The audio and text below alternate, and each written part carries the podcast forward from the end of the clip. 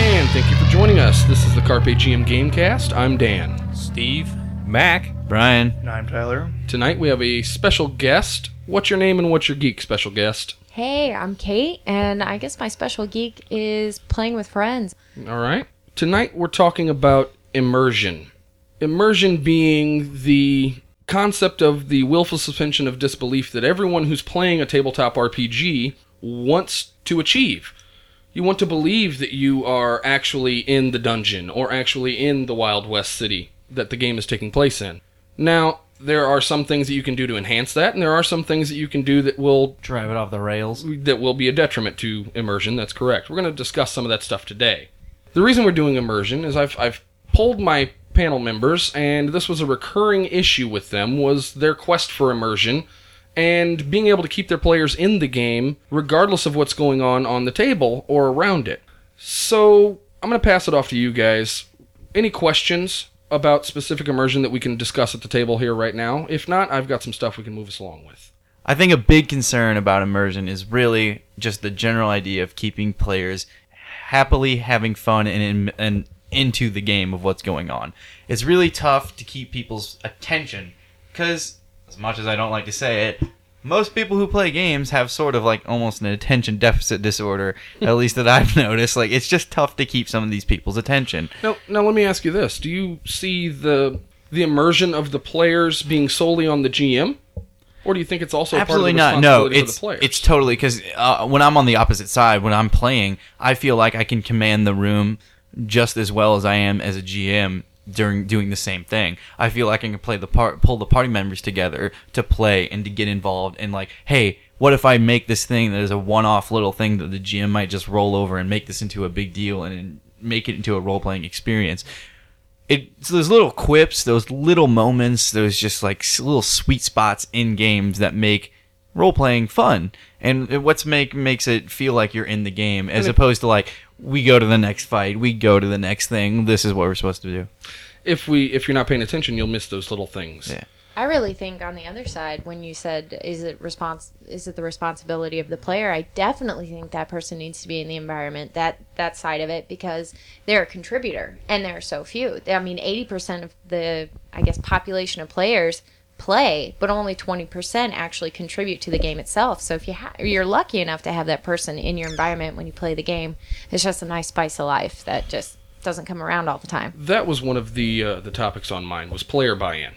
If you're going to be playing a science fiction or a Wild West or a fantasy campaign, whatever it's going to be, your players around the table have to be bought in so that they are portraying their characters correctly. They're not just making jokes and you know Yeah, Yeah. humor has a place at the game table, Yeah. but if it's disruptive or it pulls you away from pulls you away from the game, it, it's it's not immersive. Absolutely. I am, as a girl player and, and having girl characters, uh, people's conversations could definitely pull me out of the game. I mean, Like- it's big distraction. Another thing is, is like once you start playing with a bunch of people a lot, they become like you become pretty good friends and small talk, inside jokes, just so much like just banter between each other just becomes common, you know. And then out comes the cell phone. I think Yeah. a lot of those are the opposite of player immersion. Yeah, Those those are all immersion destroyers. yeah. The cell phone is the The big one. cell phone is a huge Yeah. one. Yeah. The laptop, the iPad, the tablet computer, those things are all immersion breaking unless of course you happen to be playing some sort of a futuristic shadowrun sci-fi something or other where you can actually implement them in the game and, and almost, but like anything, almost anything, a pencil can become a distraction. if someone is tapping on the table Yeah, or or During a anything. tense you, moment, I could you know, like miniatures are another thing where it's like you can use the miniatures to enhance the game, but they can also become a huge distraction. How about the guy that just takes this huge pile of dice and just stacks them up? Oh, and they And inevitably then knocks fall them all down. Yeah. Yeah. That's exactly what. Or the guy happens. who just takes his dice and rolls them over and over and over again. Like, what are you rolling for over there, buddy? Uh, nothing. I'm just bored. You You can't know. figure out that the D4 is supposed to go on top and tries to stack it in there somehow. So s- on on the side of the player, zero distractions. Minimize the distractions as effectively as you can. the player has to if- want it though, too. That's the player buy-in. yeah. the player buy-in, the player has to be tuned in and ready to play. I think a major problem for some GMs is that you don't always get to pick your playgroup. Absolutely. Yeah, I Yeah. was kind of thinking that. Somebody's going to have a friend over, or it's going to be people who live at that house, or and in that case, it is sort of your responsibility to try to at least teach them how to buy in. Yeah, you have to integrate somebody into that society because if they're new to it, they're not actually going to know what is a hit or what is a miss. but it, So- I would say that it also falls a, some of- on the responsibility of the other players around the table to show them the new player, Yeah, that's the, what I was the gonna say. outsider, It's not- it how maybe- to how to be immersive. Maybe it's not so much new to players, like it could be new players, but also it could be even just new to a play group. Yeah. Is like totally different. Because if you jump in on a play group that you've never played before, or have some, even just having one new player and a group of people that you've, that you've been playing with a while, like it can throw the whole completely thing off. changes the dynamic. Yeah. Absolutely. Every I like that. last Is that is person. that phrase coined? Play What? group. Play group, Yeah. I guess. I don't You know. ventured into a new play Possibly. group. I've heard it I like before. that.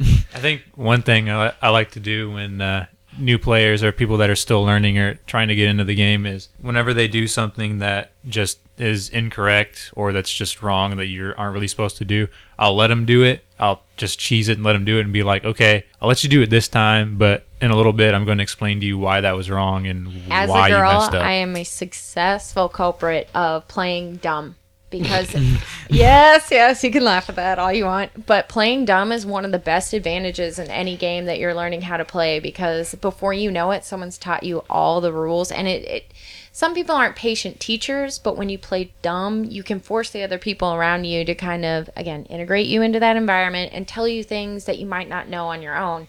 And playing dumb has been one of my greatest assets in any kind of new game. I mean, you can go from an hour of learning to an hour of kicking Now, as long as you don't have a tyrant GM, that's fine. If your GM are- sitting around the table is going to punish everyone, particularly the new player who didn't know that you couldn't speak to the royalty in this area that way, and all Or of a if sudden there's a they're, role involved or something. all of a sudden they're Yeah. locked in the brig or you know anything like that, that's the job of the GM to make sure to be able to integrate the new players. But I think that's a topic for a different day. That's yeah. yeah. Yeah. GM archetypes. That's there's a lot of them out there. Mechanics and education discussions are definitely immersion breakers, and it's probably something that as a GM you should handle before you're trying to actually you- immerse someone into Do a story. you think everyone though? Are you expected to have players to show up knowing the same amount of rules as Not everyone else? necessarily. I think you Because could be Max, right? It's it's an immersion breaker. It totally is. When you got to stop everything and like open the book, flip to a hundred different pages, figure out exactly what you're trying to figure out what you're doing in the game by opening up three different books, trying to find look in the index. Trying, it, it, that alone takes away so much because you could be like have so much steam, like building up, going, going, going, like everything's really fun, and then as soon as you crack open that book, it's like dead way. So Yeah, but- doesn't the burden Well, of the- but doesn't the burden then fall on the GM to make sure that stuff is kind of taken care of before the game starts in order to But you can avoid never be those prepared. pitfalls? You can never be 100% prepared exactly. So Yeah. you just kind of have to um, maybe simplify the campaign almost a little bit more than you would want to. So to create the exact scenario, let's say you've let's take out player lack of knowledge. Right. Let's say you've got an ex, uh, uh, an experienced playgroup that's delved into a storyline. They're all immersed, and a rules question comes up because you're sticking to your mechanics. Like there's, it's definitely an option, and maybe this is one of the answers to this question is that you could fudge things for a while in order to keep the immersion. I do But that What do often. you do when somebody thinks they Yeah. need to crack the book? I was going to add that into my GM tips. Oh yeah, Um, you have to be confident in the GM. It's best if you know the system you're playing. It's almost like what she's saying, like s- like playing dumb. But like if you do the opposite of like sound like you're smart or like you know what you sound like you know what you're doing, especially the GM players will buy it nine out of ten times. right. Yeah, like, Being confident in your ability to GM and tell a good story, your players need to trust you enough to allow that to go on. If it's not uh, character death or dire situations hanging in the balance, I'm not cracking the book at the table. yeah.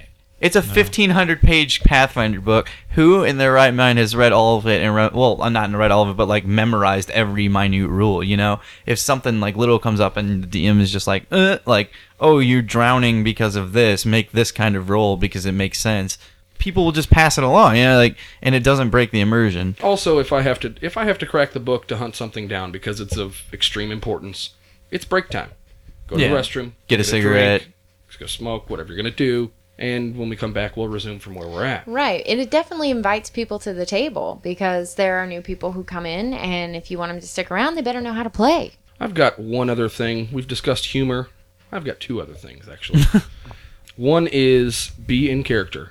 As a player, when you're supposed to be in character, be in character. That's not so easy though. It's not so easy, and why that's isn't why it easy? it's it's, It's not so pretty easy because difficult. of everything that's going alo- on around you. While your character may be your character that you are portraying is living this life and is there every day. Tonight when he goes to sleep in the dungeon, tomorrow he will wake up in the dungeon.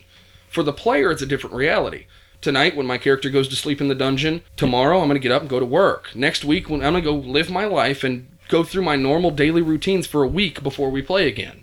And then when I come back, it's going to be as if we had just woke up in the oh dungeon. yeah, what happened last week? You Yeah, know, like we're gonna Yeah. have to. Whereas the character just went to sleep and five hours later woke up, you've spent a day of your, a week of your life, going through normal routines and whatnot. So it's easy, it's easy to lose focus of your character's perception, while inside the game, also you're also sitting around a table with a group of friends. When somebody makes a stupid decision or when somebody rolls terribly in any given situation, it's real easy to get loud and raucous and start a conversation about what just happened at the Yeah, table and as then that opposed to what's derails it going too. on in the And game. then there you go, immersion I- breaker. I, and that's what I mean by staying in character. I have another kind of just like as we're as we're sort of defining what player immer- immersion is and how many different aspects of there are and what Yeah. kind of things to be. It's I too just- big for us. It we I won't get it. no, but I what as as a the people here who have DM'd before. What are some of the things that you guys have done to to help combat that? Because Well, I before we go there, I've got one last thing for the Sure. players, sure and then we'll move on to the GMs. Mac looked like you were about to say something. also on the on the lengths of uh, on players and back to GMs not being able to pick their parties necessarily. We talked when we spoke about different mediums that uh, movies and TV shows were sometimes a shortcut for for people with uh, a bad or a weak mind's eye. Or a lack of experience in this type of Right. uh, a scenario. the whole thing is inside somebody who your doesn't mind's read eye. a lot. We're gonna play a steampunk game. What's that? Exactly. go watch Sherlock Holmes. Sherlock Holmes, yep, perfect example. Yeah. Now you have an idea of what steampunk looks like. But uh, somebody without a mind's eye is i- inherently not going to be immersed. Like th they're they're They're they're, still going to sitting in the continue living to they're going to continue to stare at their dice and their character page and it's horrible for a GM too to look at that player and tell that they're bored. Uh, you, Yeah, you- yeah. I, I hate Yeah. that feeling. Like when you know that they're bored. You're And a they're- stand-up comedian looking at a dead crowd. Now- Exactly. Now, one thing that I mean, I, I kind of want to say is that whenever you have somebody who it has trouble with like visualizing and you know getting into it, just tell them to look at their character sheet and do stuff from it. Like, look. At, I mean, seriously, that, Wing it's it. as simple as that. Look, like, look at your ability scores, look at your character sheet, and utilize it. You have Just- diplomacy. Yeah. that means you talk to people. Yeah. Yeah. Go Yeah, dude. talk to literally someone. like yeah, because whenever you think of a character, like you're saying, it's mostly like, oh, I have a sword. Well- what am I going to do with a sword? You know. But if you look at like all Doesn't of the matter if- skills that you have, You always have to separate the character from the fir- from the person because there there are nine different types of like ways of visualizing things. Some people need it like d- uh, drawn out. Some people need numbers and algorithms. Some people use words. Some people are existentialists, so they take all these pieces in. Some people to get into their creative mindset need a lot of different tools and just knowing that person personally kind of helps you gear them back into the game and how what their style is. Everybody's got their own personal style that they're going to bring. Right, right. I think sometimes people forget to just look at their character sheets though. And and visualize yeah. the character Oh, and what I- they would do. Just in that remember, Think yeah. about that comes back to just be in character. Figure out what in character means for you and your character. If that means that you're talking about your character in third person, that's fine. If that's the accepted nomenclature for the game, then that's fine. If that means that you're constantly in character, the guy who wants to talk about his character in the third person, that may be off putting. So but can you've I- got to work with the group dynamic Can I and ask figure you out. guys a question since you guys are all a panel? Um, w- what's some of your best moments as a character being totally immersed in the game? You see, like some of the best times when you do are like that is y- when you're excited about your character. Right. and just that's another thing I was gonna say while we were still on players is getting the player excited about who they are. The best moments come out of oh my gosh, I want to do this so badly with my guy. I don't care what's going on. I'm gonna change the story the GM has made just so my character can shine. You know. Any moment where you feel like your absence will have made a difference. Uh, yeah, You y- weren't that's there. perfect. Yeah, let's define what from the game master point of view you can do for immersion and then we'll tell our stories using those as examples to draw on so that I think you'll have a better understanding of what immersion good idea. for right, a good that'd be player a story total is. treat. Thank you. Okay. Yeah, looking So forward to the, it. the last thing that I have for the player end of immersion is the metagame. The metagame, Yeah, the metagame that's probably the biggest blaring one. That you is just the nuclear missile. we're the all mushroom we're all cloud at at a fault game of it table. though, you know. To some degree, you almost have to be in some games. It depends. If you're playing a board game, everything's metagame. Absolutely. But we're talking about tabletop role playing games in this situation where you're supposed to stay in character. Now, if you're staying in character, you're not metagaming. But the metagame, it's easy to say, I'm in a different room doing my thing. Johnny, you're over here trying to pick this lock or trying to sneak up on this guard, while Jimmy's in this room just watching the door Suddenly, Well- Jimmy's trying to look for a key because he knows Johnny can't get through. because he's trying to yeah, find yeah, a yeah, lock. exact. Or suddenly, Jimmy's trying to give Johnny advice on how to fight this guy in another room over. That's a little distracting. My my thing is about that is the reason where I think the core idea that comes from is it's hard to, especially when you're playing a game where there's statistics and dice. It's hard not to say I want to be winning. Uh, yeah, and it's, it's, it's also hard not to if you happen to know statistics and dice better than the guy who's actively using them. or running the game. It's Like- tough, it's tough for you to say, hey, maybe you should try this. yeah, Um, a word on meta, metagaming. The word meta means above or with from without. You're playing God. Not necessarily. You're just you've removed yourself from the immediate reality of whatever it is you're trying to do. it's like your You're looking character at would it- never know this. You're like- looking at it from a different perspective. Now, Well, it's like it is kind of like that, like third par- uh, third person omniscient uh, way of Right. storytelling. You I mean have they're been in- ubiquitous. Oh, that's troublesome. I have I have been in session one of a campaign where it was going to be a vampire centric campaign, and I needed to introduce vampires. I had to. It was in the Pathfinder system. I had to scale them down so that level one characters could not just be completely defeated by them. But some of my players knew what Pathfinder vampires, which are challenge rating whatever, do, and were metagaming it. and that is the metagame distraction. How do you kill a vampire? Stick through a heart. That's the metagame distraction from the player's perspective. Don't tell your co-players what you're what they should be doing when you're not there or whatever's going on. No GM wants to say you're not there all the time. That's that's horrible. yeah, it's you don't want to be the nagging mother Yeah. of the game. like- I, I gave the Also- easy Wait, answer of sometimes they I do kinda whatever do." I say they do. Exactly. That's the that's the key. You are the GM, and if you want to tweak a monster's stats or change their abilities or give them new stuff that the players who know the book possibly don't agree with, or maybe not even necessarily agree with, but they didn't know that would happen. They were metagaming. That's why they got angry about it in the first place. Do you know why you can do that? Is because vampires don't exist. they don't fucking exist. You can do whatever whatever you want. You can come up with rules for anything.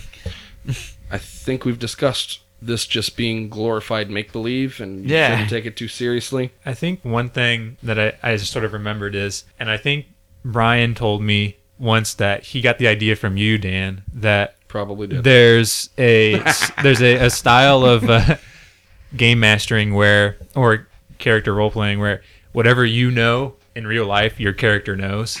we had discussed this before. Did you talk about that? Yes, Yeah. we had discussed this before. It's where, a cool idea. where you you embrace that aspect of metagaming and allow your characters. You you have to have player buy-in for that type of a situation. Yeah. Your player buy-in is you in that. But your player buy-in also has to be everybody else at the table. If you've got the the quintessential role player who wants to play his character to the T exactly what he would know and where he's going to be, he's not going to have fun in a game like that. I have a lot of trouble as a player trying to be that sort of person. I can't play a character dumber than I am. Understandable. I can. As you said so earlier. Quick And- word on meta. The um, the reason I brought that up, there's an article. Uh, what is the opposite of meta? Is the name of the article, and there is no real term uh, for the opposite of meta, meaning being in the moment or going into something and looking deeper. There is no real term for that. A guy named Joel Joe Cheel.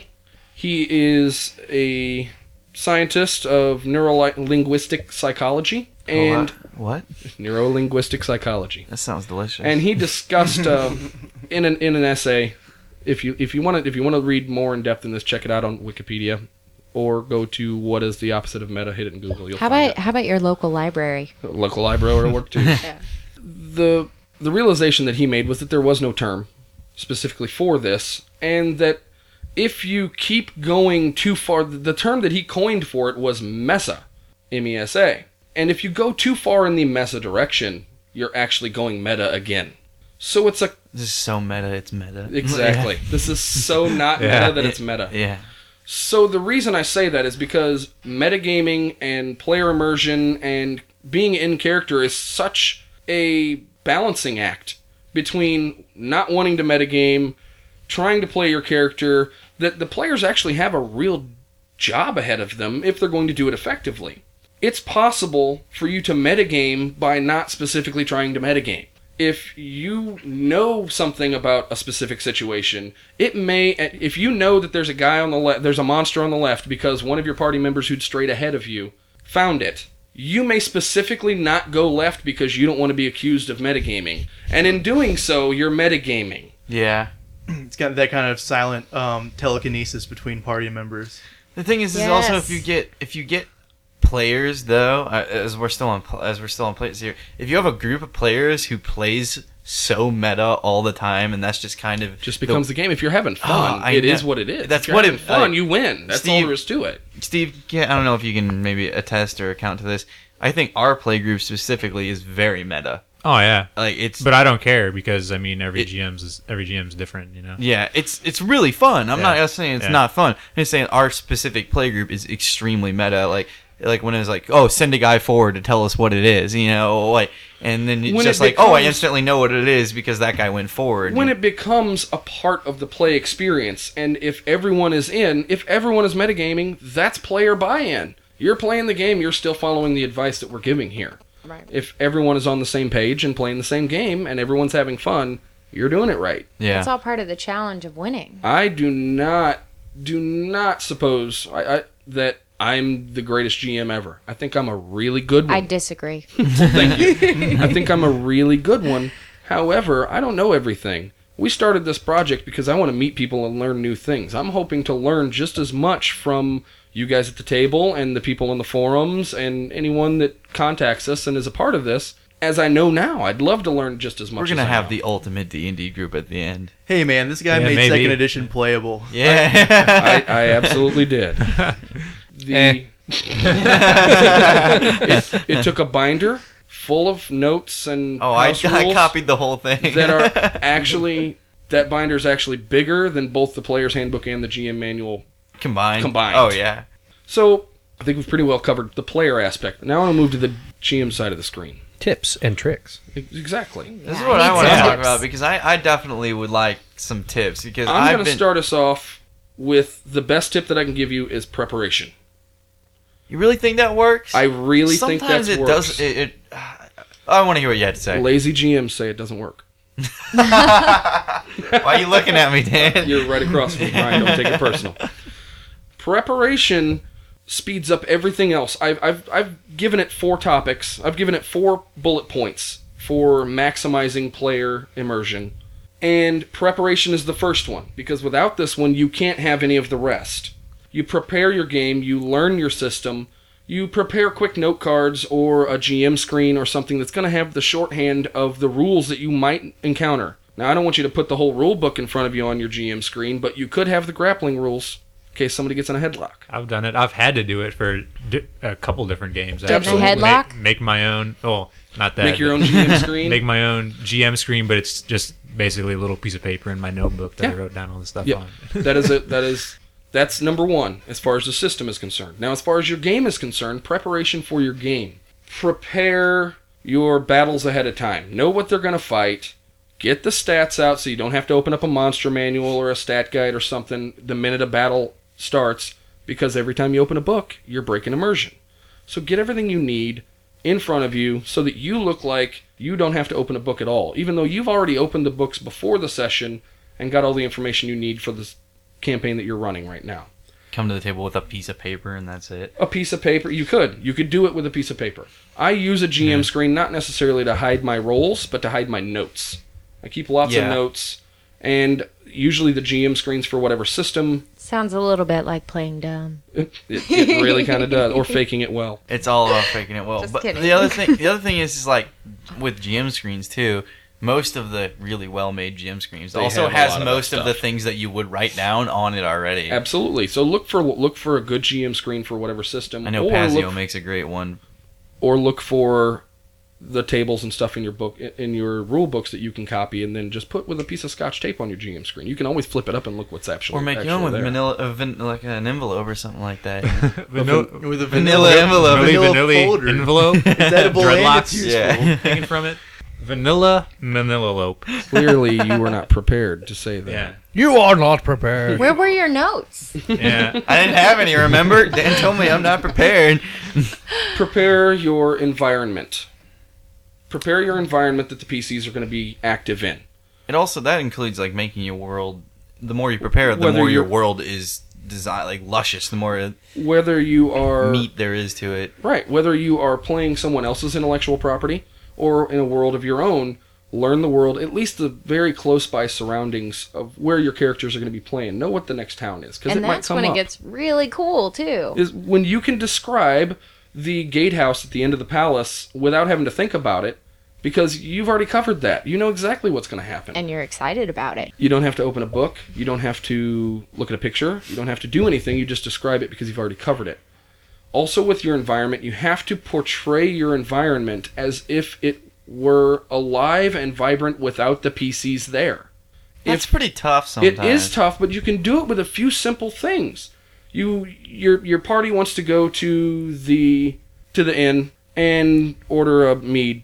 When they walk in, Are- do you have everything written out? Like the bartender's name is this. I have a I The, uh, the- personally have a page just full of names because someone always wants to know the barkeep's name or the homeless guy they met on the Yeah, corner. improv Hey, man, I'm is that cool. guy. You're entitled to some improv. Somebody always wants to know that. And I'm Barkeeps always terrible. have the best names, man. if if I don't if I didn't have that piece of paper, everybody would be Jack named like Porkins. Larry, Earl, Frankie.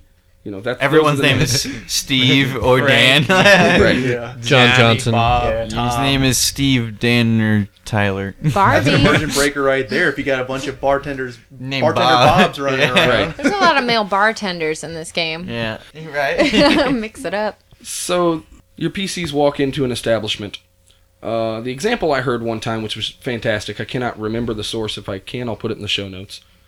Um, the PCs walk into a weapon shop, and when they walk through the door, there's an old woman who's talking to little Johnny, who's sweeping up glass, and there's a baseball on the floor. Now that happened while you weren't around. She's telling little Johnny, "You're going to have to cle- get that cleaned up, and you're going to have to do some work around the shop to make sure that you can fix this window." That happened while you weren't there. That was something that happened whether the PCs were going to be there or not. But that little bit of information, now maybe next week when you come back through this town, maybe the window's fixed and you know little Johnny's off the hook. So that little tiny bit of information that you put in when describing walking into a building, walking down a street and seeing a homeless dog pulling pulling a, a dead rabbit down around the corner, and then later on, three weeks Jeez. later, you find you find same dog Getting morbid. you find the same dog laying dead in the street across from the Yeah, inn. but this is character immersion. Somebody who remembers these little details invites everybody back into the game a little further. Right. So that's how you, by building your environment and making it exist without the PCs there, rather than when they walk in the town, it springs up from the ground like a pop-up book. Make it exist. Sounds without them. awesome. And these events aren't, you know, they're D and D not. the pop up book. I want my monster manuals to Or- pop up. Opening credits for Game of Thrones. I'm running. oh, a- totally. I'm now running a pop-up adventure. we'll have it ready in a couple weeks. Also, with building your environment is part of your NPCs, making sure you have realistic and vibrant non-player characters. The people I that you're- love doing that. that tends to be either really easy for GMs or really, really hard. I know players in my games will remember, like, oh, remember that guy who was the bar, or like the guy who worked at the weapon shop. Remember that like lich who was our lawyer, or like That- you- you remember In my that- experience, those people are always jerks in your campaigns. yeah, yeah, but they're rememberable. That's a check in the W column there. yeah, exactly. You If remember your- those if guys. your PCs specifically go back to a town because you know Gridor the priest was a cool guy and he had a f- made made Brian's a- talk with a funny voice. That's a win. or he was a total j- and you go to like kick his butt. that's that's a win. You've you've you've accomplished something. You've created a vibrant entity inside your game that your that your players can interact with. and they're thinking about it when they go to sleep at night. They're like, I hate that. Thank guy. goodness Later. for that player immersion, or Right. else Yeah. they wouldn't come back to kick some. exactly. Now, the last thing that I have on the list, and this comes with all of these things put together, it facilitates pacing. The GM is the arbiter of the rules, but he's also the pace car. He also drives the game mechanically and through the story to wherever it's going to go. The PCs may steer it, but the GM's the engine that keeps the car moving. You have to keep moving forward. If immersion breakers surface, it's now the GM's job to stop them Like reconnect. and keep moving. You know, if, if a cell phone rings and somebody has to get fr- get up from the table, Break. you a break. It depends. If you're at a super tense moment that you've been, this is the crescendo of your night. This is the crescendo of your game. Somebody gets up from the table. We are not moving. We've got to keep trucking on. So I'm gonna have to find a way, either by pacing and just keep going and acting like they're not there, which is usually my mo. Just act like they're not there. They Yeah, I they get that a disappeared lot. either by doing it that way or allowing the other PCs to play that character if that character's player is okay with that. In a hunter campaign I'm in, uh, I've mentioned several times, uh, just last week, one of our players couldn't attend, so there was the major question of what is happening to the character right now. And it was a combination of she had the flu and the, we took a page out of out of real world because it's a contemporary campaign and she's a bit of a computer nerd the character is i mean we just said that diablo 3 was out so she wasn't she wasn't going to be around she wasn't going to be available the monsters to be killed yeah innocents at risk but diablo 3 i got Something to do. I Gotta got do that. priorities. Yeah. That's awesome, actually. Yeah, it's pretty good. Where else would you be? Would Any you of be you saving guys? the world or playing Diablo 3? Saving the world in Diablo 3. yeah obviously Any of you guys got any GM tips? Anything I didn't cover? i've actually heard before and i think this is actually one of your ideas i was starting up a new campaign well, maybe. yeah Oh, okay. Taking all the credit over here, all the Mr. horns Moneybag. tonight. i say i think How's it this is doing, your Scrooge? idea but i only do that because i'm going to act like it's my idea for the next five minutes It was totally your idea. I already know what you're going to say. was to do uh, I went back in time and re-edited this Oh, he's and just meta- told you you're what to say. metagaming. Oh. No, yeah, you're measuring Yes, the this podcast. is No good metacasting. All right. in I'm order sorry, to get my Mac. players to buy in to the setting that I was about to introduce them to in the first session, I set the table. props. Aw. Oh, that's Props. so cute. Candle You're- you're lights. regular uh, entertainer. Wait, had what? everybody get a little. After the, we'd done player creation in the previous session, I had them go on the internet and find the picture of their character. I find a, anything you want, whatever you think your character looks like. Get me a visual, frame it up. We'll have this set up so that you can uh, hold it up when you're speaking like your character when you're in character, and set it back down when you're not. So that worked out pretty well. Made a pretty big mess, but uh, worked out pretty well. the to take that a little bit further with props and whatnot. I do believe something else that I suggested to you was you were playing in uh, what what time frame was this? Victorian age. Yeah. Okay. I said grab some parchment paper and print the character sheets up on parchment paper. It's a good idea, too. Th- There was there was one uh, another that went in with the rest of it, actually. Yeah. another situation that can help immerse the players is if you use a GM screen, putting some period art on the other side of the GM screen for the PCs to look at rather than whatever graphics were put there by the manufacturer also could get you there. Also could give it just that little bit more Evidence that you really are that character. Right, exactly. So And is that it a you're no seeing- no to use like a like a um, a screen portraying the underdark, and then you're doing like a Victorian age or steampunk I, campaign? I Do you think it's an personally, immersion breaker? I personally, if it's not a pickup game and I have time to prepare, I'm putting something on the other side of that. Yeah, I feel like it's at least a lost opportunity. yeah, Yeah. that's a good point. Maybe if you can commission like a baroque version of the Underdark, that'd be pretty. that would be Yeah. sweet. I do have some. uh, We're talking about GM things that I've uh, experienced recently. Steve, I'm playing in a game he's doing. He's do, he's done something really cool that has really pulled me in as a player. He's gotten these big squared paper that's like big giant sticky notes that are s- like cut into exact squares for D and D. Like he Okay. found something really cool, and he's drawn all the maps on them Okay. all of his maps for all of his encounters have been drawn out on these big like pieces of sticky paper basically. I have uh, the the Chessex battle mat. Yeah, it- they're essentially that but you can Mm, draw on them. Not to pull you guys away from the you know immersion of being in the game, but a lot of great ideas I have. Um, they can come from. I I guess I'm middle aged, I guess. So I meet a lot of moms, and when they have pirate parties for their kids and they throw out invitations, they'll print out on like brown paper bags the map on how to get to the house and they'll use all the pirate language. And it's like, you know, it's not where I thought I would get character immersion from. Oh, but it, it total works. Oh, but totally. it yeah. totally comes into play, and these kids love it. And you know, it's just one more tool in we're the all trade. just giant. Yeah, we're all yeah. big kids. Like it- Exactly. We're Yeah. playing Thank you. make believe. Thank you, Mom. Yeah. Who doesn't love that campiness? It's Yeah. so campy, it's so cute. You think if we were playing like a pirate campaign, and you guys came over and I put up a big pirate flag and I gave you all rum, you would all be immersed in it more. I would- Oh, I would expect some, you know, some Yeah. iron metal, yeah. And eventually, you're gonna be Eye immersed in patches. something. Yeah, right. Yeah. Now, you can a lot of, a lot of games. You might play a beer and pretzels game. You've heard the term, I'm sure. It's a Mhm. lighthearted game, whatever. Zombie dice. What if you did? Really Yeah. does. w- What if you did Read a? on carpetgym.net. What if you did a period meal? You're playing fantasy game. You all of a sudden got roasted turkey legs and legs and mutton stew. That that's if hey if some of us might might appreciate that. I'm a pretty large man. I'm I'm down. You know, it's funny because I actually a couple days ago saw a Game of Thrones cookbook, Oh, I Yeah, saw I that saw too. that too, Yeah. There it is. Yeah. which I I thumbed through it real quick, and it all looked like That will absolutely- outrageous. All right. So, Tyler, you are not a GM. What No. can a GM do Way to, for way you? to out me there. Get out of here. Wait, what? You don't Sorry about belong. that. You're not one of us. It's just it's just our little secret. No one else will know. Well, Right. not anymore. Guess it's Yeah, not it's so on that- secret yeah, it's on the anymore. internet. Great. You as a player, uh, what can the GM do for you to immerse you in your character or in the setting that we haven't already covered? If we've already covered it, that's fine. Okay. I don't know. I think every single character wants to be um, their own individual snowflake. I think that's what everyone's always going for. So it's um, it's all about just basically feeling different. Like a lot of times, two people p- play um, the same class. Like it's a new class that's been released in that system. And how do you feel different from The you other know, barbarian. The other Yeah. barbarian. This the sounds other like a soldier. newbie tip. Like s- everybody's original when they first start out. I but- see not where's no- true. hold on. I feel That's like not somebody- true. True, no. Now hold Oh, on. Now y'all know I, I see something where I he's don't. coming from here. What he wants as a player is to feel like he is actually being productive in the group. If his player is sitting on the sidelines the entire time, he's playing the battle raging barbarian, and all you're doing is walking through town talking to homeless kids. His character is not immersed. His cha- his, hi- the players What? Are you kidding? That's like the. That sounds great. the Sounds like player- RoboCop three. the player never gets to do what he was designed to do.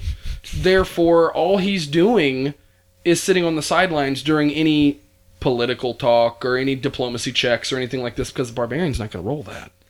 I'm sorry. All So I'm thinking he now wants- is- now is Hobo Quest. So for immersion for for Tyler here, it means activity, which I think comes kind of goes back to pacing, making sure that everybody is staying focused and doing something at all times. And for me, the pacing and the organization and the preparation and everything all can be broken down by two things. One, having to open the book. Two, having to split the party and Oh, I hate myself that. and two other guys go into another room. Well, meanwhile, the other two people that are sitting at the table are either throwing Cheetos at each other, or just rolling dice, or they've pulled out the iPads and they're playing WoW. Splitting the party is a big deal for this because I, Splitting a party is tough. I was at, I was in a session tonight in which the party was split up. Somebody was undercover somewhere. The rest of us were backup, but we were actively trying. We were seriously sitting at the table, having a side conversation. And at one point, one of my uh, co-players was going la la la la la la, la trying Yeah. not to hear what the G, what the GM and the uh, uh, relevant player were speaking about. I know that you've used notes before, I have. I have- including decoy notes, if I'm correct. yeah. Like sending players. Send notes. everybody notes. Yeah, we use notes. I mean, if you're playing a, a technological based I was waiting campaign, for you guys to bring this up. you can you can send to people text messages and whatnot as long as the tech has a place in the game. If you're not, send people notes. But the thing is, if you're constantly sending Steve notes, everyone's going to be suspicious of Steve if something goes wrong. But you have to that's- send everybody notes from time to time. That's the meta. Again. That's good. you That's no, metagaming. Yes. no, that's good though Meta because and the book. I used to play in a group that where the DM would always take like one person aside and tell them quietly what they had seen, what they knew. And I I've thought used that, I that. thought that was great because once they got back into the room, everybody was like, "Wait a minute, Right. What does he know that we don't? what's going on here?" Yeah. Right. See, I'm a and big then it was secret really cool. keeper. I, No. I don't share very well. And Now I have used I've used that concept before the game. I knew that I wanted somebody to do something, and I'd say to them ahead of time. But you got to be careful with that type of thing because if the person you're talking to is a s- is a player in your game, you're ruining the immersion for them just by telling them what they need to do. So the best thing to- no, I'm not going to say the best thing. The best thing that has worked for me has been note passing, that type of a mechanic around the table. I might send Tyler a note that says smile and nod knowingly. Now, everyone else at the table, if they haven't received a note like Thinks I'm that, crazy. they think they, they, they may think that when the dagger hits him in the back, it's going to be Tyler. Except it's totally Tyler. Okay. always eh? Tyler. So, uh, any any other any other GM tips? I was gonna say it's fresh in my mind because I just saw it, but uh, there's a couple things that uh, really just got my brain working. A- A thing about player immersion that could really be great is make sure everyone's character gets the spotlight. All the Yeah, time. that's what I was talking about before. Make sure you're splitting it up and sharing the love with all They the got- players yeah, so that they everybody's doing gotta something. Feel like like the stories about them specifically each, each time, and it's tough to do with having that many players. You know, if you got four or five players, it's going to be tough for them to get feel like they're part of the main story or part of the main drag or what's going on because there's always going to be that one guy who's the cleric and he's in the back seat and it's like oh we don't need any healing right now so So he's just sitting there. He's Yeah. the heal bot that That's- has no other skills. Exactly, but there are ways you can do it. I just I'm thinking about because I just saw, it, but I just saw the Avengers, and there's a really good way of showing how even the little minor characters, them each one of them feel like a really well designed character that have their spotlights all the time, and they're never down and drabby at all. And you can really do that in games, you know, like it's with a good GM. yeah, absolutely Even with a bad GM, players can facilitate a lot of this stuff too. true. Players can teach the GM how they want to play from playing a game. GM may come to the table with a with an expectation of how things are going to happen, and the players may completely shatter that. But that's not always a bad thing either. No, it's not. If that's the way the group wants to play, then that's the way we're going to do it. Group storytelling experience. And then going back to the um, to to the inevitable uh, split up, say two members of the party go here, two members of the party go elsewhere. Somebody Um, always wants to split. yeah, you- party. You, always want It's to the split up. It's Scooby-Doo Scooby thing. Doo, exactly. Yeah. Fred always goes with Daphne. Cabin in the I'm woods. gonna leave that we one should go. split up. Really? No, that's a bad idea.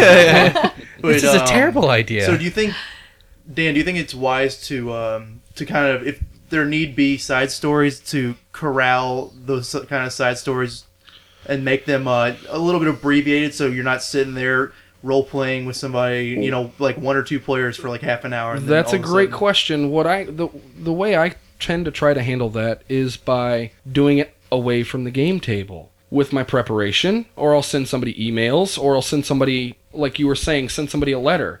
If someone has, if you're playing in Victorian era, where England, you find a fancy s- font. You put it on some parchment, you send somebody a letter with a wax seal telling them a piece of their backstory or introducing themselves to a, uh non player character, their sister who's been gone for eight years or something along these lines.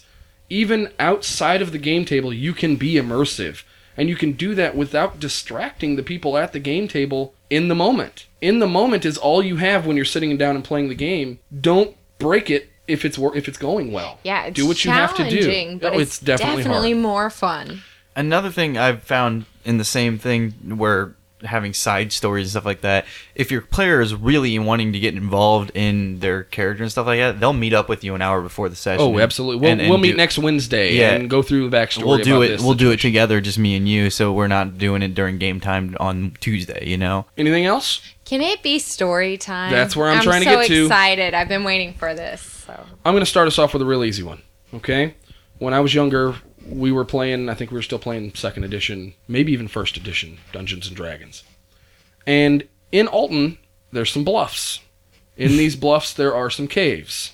We were playing a dungeon crawl inside one of these caves. They're all fenced up now, you can't get there anymore. But we were actually in the cave with a gas lamp sitting around a card table that we'd carried in there. So the GM had the easiest time of immersion. He didn't have to describe the smells, he didn't have to describe what you hear, he didn't have to describe what stuff looked like. All he had to do was throw down the maps and we start playing.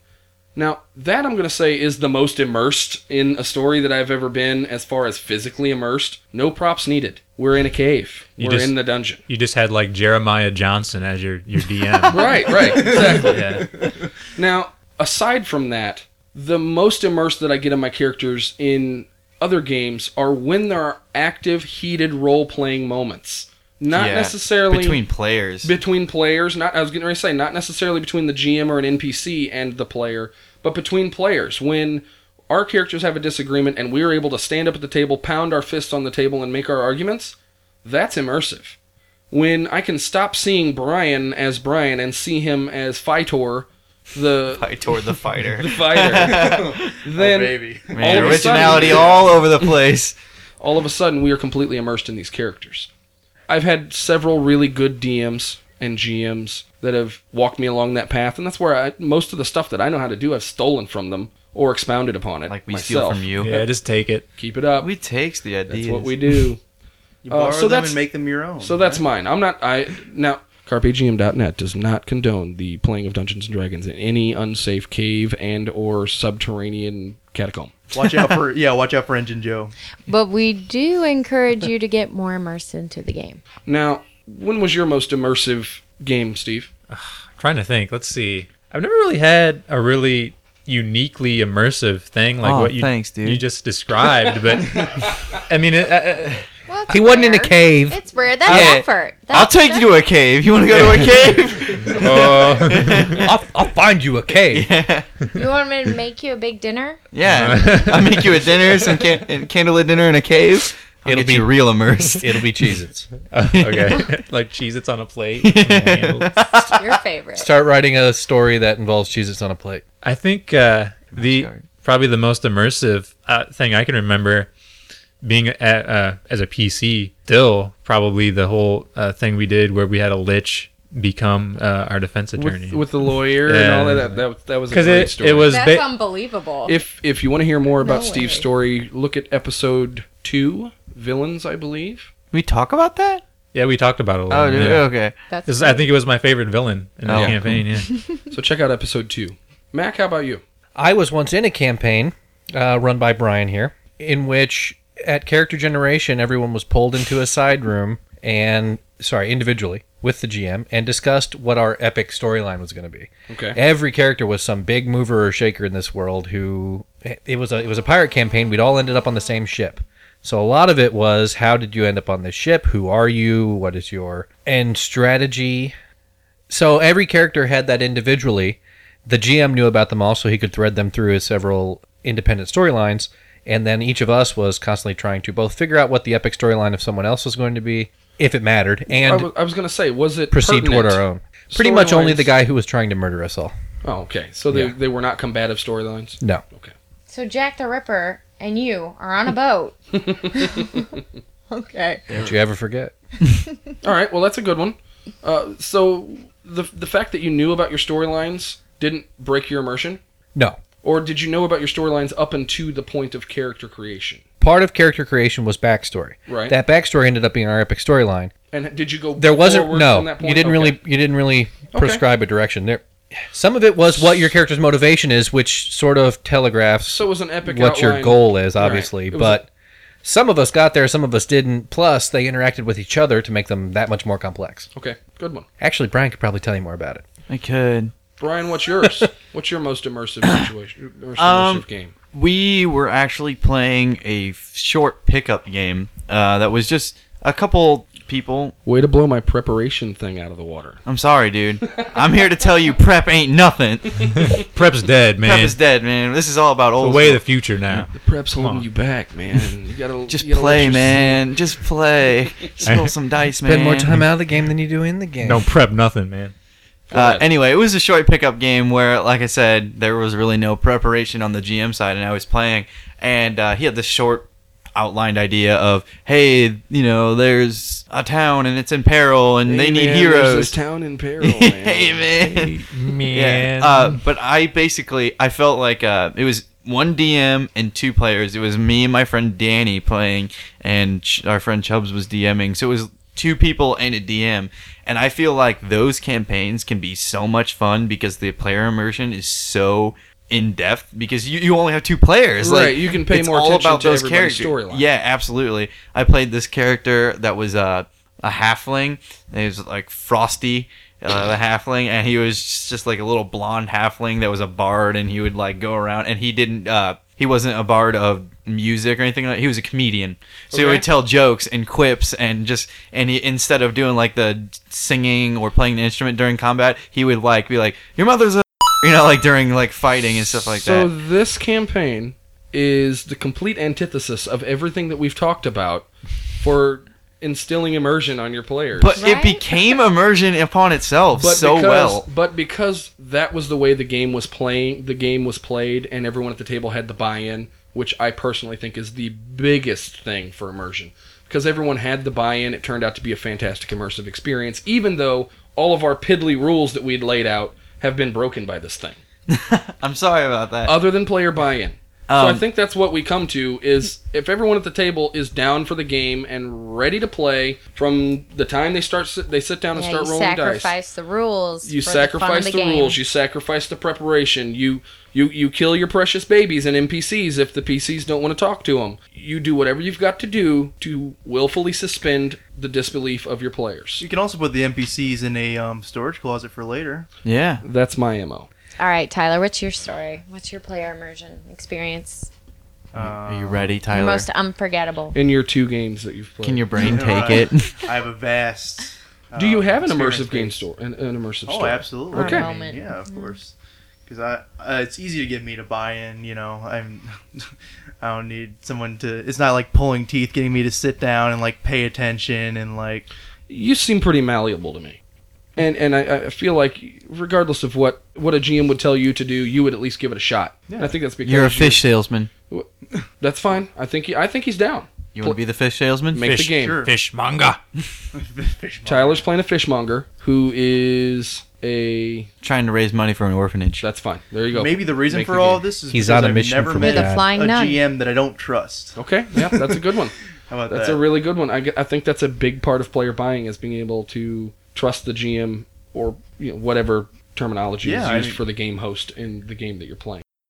my most immersive game story was playing a dwarven cleric, and he was he you know he had he surprisingly I don't know how he had the highest charisma score in the entire party. Unless you were drinking. Whoa. He had the lowest charisma score in the party. the problem with dwarven clerics is that they like their mead, and um, Carpe GM Gamecast would like to apologize to any dwarven clerics who absolutely do not like mead. yeah, they're, They're not real dwarves. Who doesn't like mead? Get out of here. so it was it was just I, I was a dwarven I was a cleric and I felt like I was the mightiest person in the game. I wasn't necessarily putting up the biggest numbers, but I but my impact was definitely felt. Now you felt that way. Did your character that you were portraying also feel as if he were the most powerful player, most powerful member of the party? Absolutely. Was he the most powerful member of the party? No. That's fantastic. That is great. That's a great situation right there. Gets my When- Roman's thumb up. When you have uh, when you have a PC who's completely disillusioned into thinking they are stronger than who- what they are, it Oh, it's- really it- it, it really really, was creates great. a great dynamic but for interplayer. We had this like Exchanges. ridiculously overpowered character in our in our group too, and he was like, "I am Abraxas, the most powerful character." I thought you were going to say he's this ridiculously overpowered character who was completely afraid of a shadow and scared to death. See, that would be awesome too. Yeah, that'd be even better. But it was just so awesome because it was literally like he was this dwarf was like the the conscience of the party, the conscience of the party, and it was really well well played. The dwarf was the conscience of the it party. really was. charismatic. I was the only lawful good one. Everyone else was a bunch of neutral. Like I say, we kill them. I'm like, well, wait, no, no, no, let's not, let's not do that yet. And it was just, you know, it was really fun. I felt like I was making the decisions from my character's perspective and not just from my own personal conscious and moral fiber. that guy's got loot. Congratulations, Tyler. You have been immersed. Yeah. Yes, thank you guys so much for your personal stories and tales about um, being immersed in the Oh, they're story. wonderful. Because We know. We know. it makes the game so much more exciting to know that other people get involved in this at this level. A lot of people take it too seriously. I have a friend who I'm uh, probably one of those people. actually. Don't hate. Don't I, hate. I have a friend who every D and D character he's ever played has been the next in a generation of a line of dwarves, all of whom are complete drunks. And guess how he role plays them? He gets hammered. Oh, that's that's great. That's It's cool. It- it's cool. At least you're not uh, another one of my friends whose character is exactly the same character every time. And his first character started off as Fatty Fatty Ding Dongs. Then his brother Fatty Fatty Ding Dangs came, and then Fatty Fatty Dring Drangs came, and they're all like the same Drow Ranger, like like that. Like And they had uh, two scimitars. no, and- yes, Aw, you seriously, gotta be kidding me. nope, I'm not. All right, folks. Well, with that, I think we're gonna close out this topic. Um, I, I, I, If you, the listener, has any suggestions or any disagreements with anything that we've said, feel free to send us uh, a message on the forums. or disagreement with all we said. Yep, yep, absolutely. Uh, send us a message on the forums. Send us uh, send us an email. You can listen to the blurb at the end of the podcast here. It'll tell you where to go. Well, I'd like to thank you guys for including me tonight. I really Kate, and thanks for being here. Yeah, thank you. Thanks for joining us once again. This has been the Carpe GM Gamecast. I'm Dan, Tyler, Brian, Mac, And Steve. and don't forget support the hobby. support your industry. support your local game store. Support Joss, Joss Whedon by seeing the Avengers. Yeah. The Carpe GM Gamecast is presented under Creative Commons Attribution, Non Commercial, No Derivatives License version 3.0. For further discussion on this topic or just about anything else, join our forum at carpegm.net slash forum. To contact us with questions, comments, and other feedback, please send your emails to dan at carpegm.net. We'd love to hear from you. You can also find us on Facebook at facebook slash carpegm.net or follow us on Twitter at carpe E underscore gm. Thanks for listening. Next time on the Carpe GM Gamecast. all right, I got it. It was Mac in the kitchen with the Arby's. No way, dude. No way. I, I, I disagree. Yeah, it, it was. All right. No, no, no. It was uh, Dan in the bathroom with the uh, Jack in the Box. Oh yeah. I don't think so. All right, moment of truth. Who's gonna sniff the bowl? Yeah. No. I'm never playing toilet glue again.